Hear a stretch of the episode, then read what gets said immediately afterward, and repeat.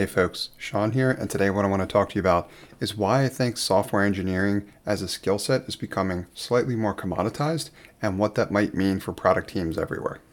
So I'm sure my product teams are fairly familiar with this, but for the longest time now, the biggest bottleneck in product development has typically been the engineering component, as in it takes the longest amount of time in order to go from our designs and our requirements to actually getting those features and functionality into the application itself.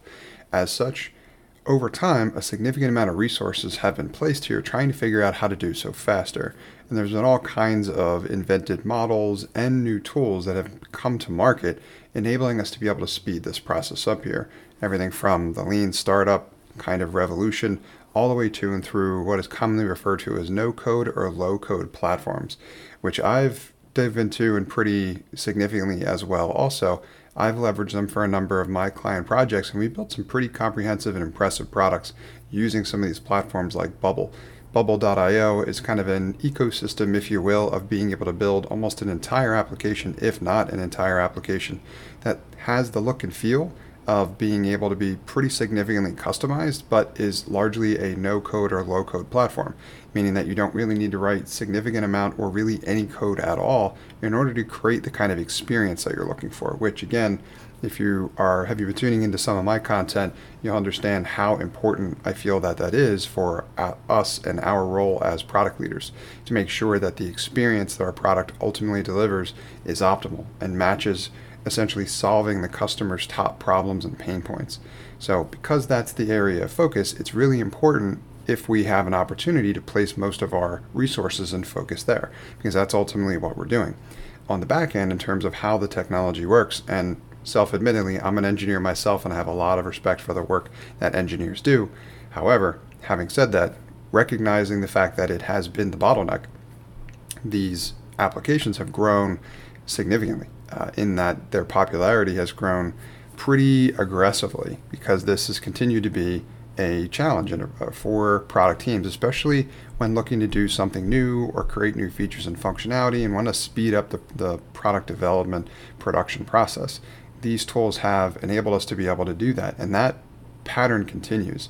Uh, very recently, I've read about a product called Cumul.io, which has raised a Series A over $10 million very recently, and that is a tool that enables you to incorporate some essentially more advanced analytics and BI type tools, so business intelligence capabilities, into SaaS platforms.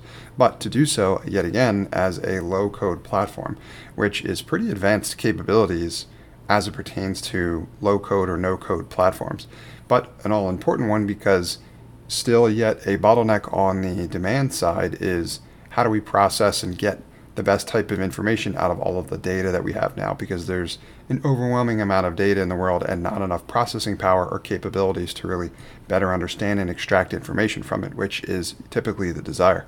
So, products like Cumul.io and which are specialized and Bubble, which are more generic, are providing us with essentially an ecosystem worth of options when it comes to building. Now, there's still a place, obviously, for custom engineering, right? If you need a product to scale as aggressively as something heavy like a Salesforce or a HubSpot or something like that, your no code platform is not typically going to be able to handle that type of volume, at least not yet.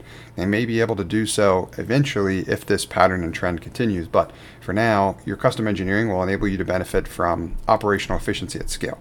However, before you get there, when you're trying to experiment and you're trying to test new products and things like that, if you want to speed up the product development process, so far the trend has been no code and low code platforms seem to be here to stay. They continue to be able to raise money, they continue to be adopted by product development teams, and they continue to enable teams to move faster in the development cycles. So, what I'm trying to explain for you here is that how I see this pattern developing over the past few years and where I think that it's going. And then I want to talk more about what I think that means for developing product teams and the changes that might be coming. So, if this trend continues, what it will mean for product teams, in my opinion, is that as I've thought about how it gets broken down before in terms of responsibilities on a product team, I do usually do so in three different ways. I would put the what we are intending to build and why we're intending to build it into the product category. So, product managers and product people who are interacting with customers and users to do research and discovery. It's our responsibility to figure out what the priority is to build, what the problems we're solving are, where the obvious unmet needs are, those types of things, and then work with our engineering or development teams in order to prioritize those for development, which I would consider to be the how. As in, how are we going to capitalize on that opportunity? How are we actually going to build that? How are we going to bring that experience to market?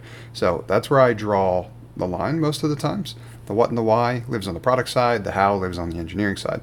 What uh, I'm continuing to see more of, especially in the early stages of this work, is that the how is becoming more commoditized. And I think that is happening because it's for quite a while now continued to be the bottleneck. As in, folks have wanted to move faster, everything else is accelerating, yet that's what's taking the most time. So much of the innovation has gone into that space in terms of figuring out how to speed it up. And I think that's where we're seeing a lot of this development come from in terms of the low code and no code platforms. As such, over time, I can see teams changing to be less engineering focused, more product focused, as in the new bottleneck, which I think is still something that doesn't happen all that efficiently, if at all, on a lot of product teams, is the research and discovery aspect, which I would argue, you know, I'm biased here, of course, because now my heavy focus is product, but I still think that is one of the most important, if not the most important way that product teams can achieve success today. You have to get with your customers, you have to spend time with your users, and you have to better understand where the opportunities are. So, refining that process and making that process more efficient will ultimately make it more effective, which will enable your team as part of the next phase to move even faster in terms of success. So I just wanted to share these trends with you and that this is what I have continued to see. Um, and I think it's going to continue to follow this pattern for the foreseeable future. Hey folks, Sean here, and thanks for listening to this episode. I hope you got a ton of value out of it. If you did, I'd encourage you to also sign up for my free five day email course about launching a profitable B2B SaaS application for less than $750. If you'd like to sign up for that course, you can do so at nxtstep.io forward slash B2B SaaS.